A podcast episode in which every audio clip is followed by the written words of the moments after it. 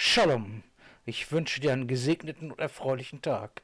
Freue dich am Herrn alle Zeit und an jeden Ort. Er soll dein Herz übermächtig mit Freude erfüllen. Denn die dem Herrn lieben, dienen alle Dinge zum Besten. Mache dir kein Bildnis von Gott. Lukas 20, 41 bis 44. Er aber sprach zu ihnen, wie sagen sie, dass Christus Davids Sohn sei? Und doch sagt David selbst im Buche der Psalmen, der Herr hat zu meinen Herrn gesprochen, setze dich zu meiner Rechten, bis ich deine Feinde hinlege als Schemel deiner Füße. David nennt ihn also Herr. Wie ist er denn sein Sohn? Es lohnt sich, diesen kurzen Abschnitt für sich zu betrachten, da er sehr schwer zu verstehen ist. Die gebräuchliche Bezeichnung für Messias war Sohn David. So nannte der Blinde vor Jericho Jesu, und mit diesen Worten empfing ihn das Volk bei seinem Einzug in Jerusalem. Jesus scheint in diesem Abschnitt die Gültigkeit dieser Anrede in Zweifel zu stellen. Er zitiert Psalm 110, Vers 1. Zur Zeit Jesus wurden sämtliche Psalmen David zugeschrieben und dieser Psalm bezog sich auf den Messias. David spricht in diesem Psalm davon, dass er Gott habe zu seinen Gesalbten sprechen hören. Er habe Jesus geheißen, sich zu Rechten von ihm zu setzen, bis seine Feinde zu seinem Fußschemel würden. David nennt den Messias in diesem Psalm mein Herr. Wie kann der Messias zugleich der Sohn und der Herr David sein? Jesus tat hier etwas, was er schon so oft versucht hatte. Er versuchte nämlich, die geltenden Messias-Vorstellungen zu korrigieren.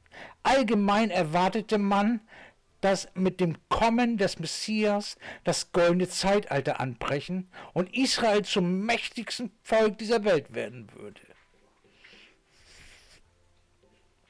Mit der Messias-Erwartung verband sich der Traum von politischer Macht. Wie sollte es dazu kommen? Es gab viele Meinungen darüber, aber am weitesten verbreitet war die Vorstellung, dass ein bedeutender Nachkomme Davids auf Erden als unbesiegbarer Held und König auftreten werde. Mit dem Titel Sohn Davids war also die Vorstellung von einer Weltherrschaft geradezu unlösbar verknüpft, die Vorstellung von kriegerischen Heldenmut und irdischen Eroberungen.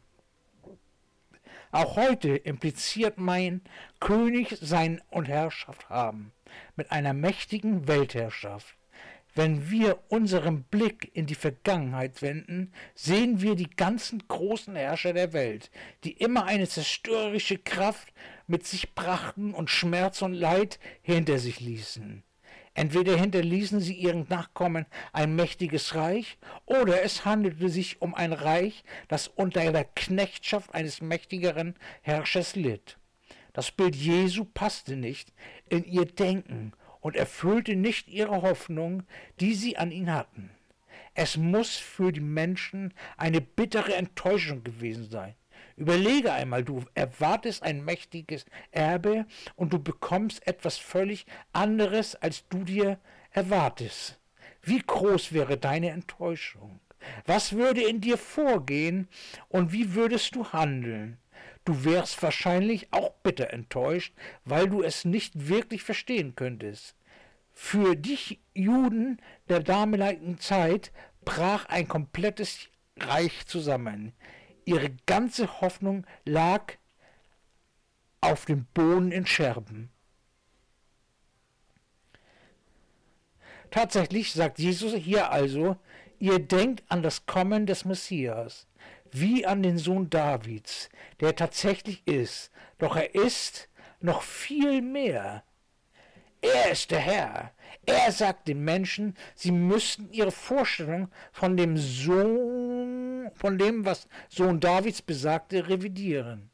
Sie sollen ihre fantastischen Träume von weltlicher Macht aufgeben und sich dem Messias im Geist als den Herrn über die Herzen und das Leben der Menschen vergegenwärtigen. Ohne Worte warf er ihnen damit vor, dass sie eine zu geringe Meinung von Gott hätten. Wir Menschen neigen stets dazu, uns selbst ein Bild von Gott zu machen und dadurch der vollen Majestät Gottes verlustig zu gehen. Gott ist so viel größer als jedes Bild, was wir uns jemals von ihm machen könnten.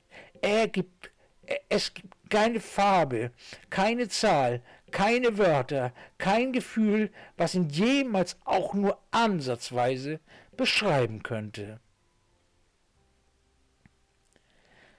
Als Jesus das Leben der Gläubigen im mächtigsten Zeitalter betrachtete, offenbarte er, dass es mit der, einer Auferstehung beginnt.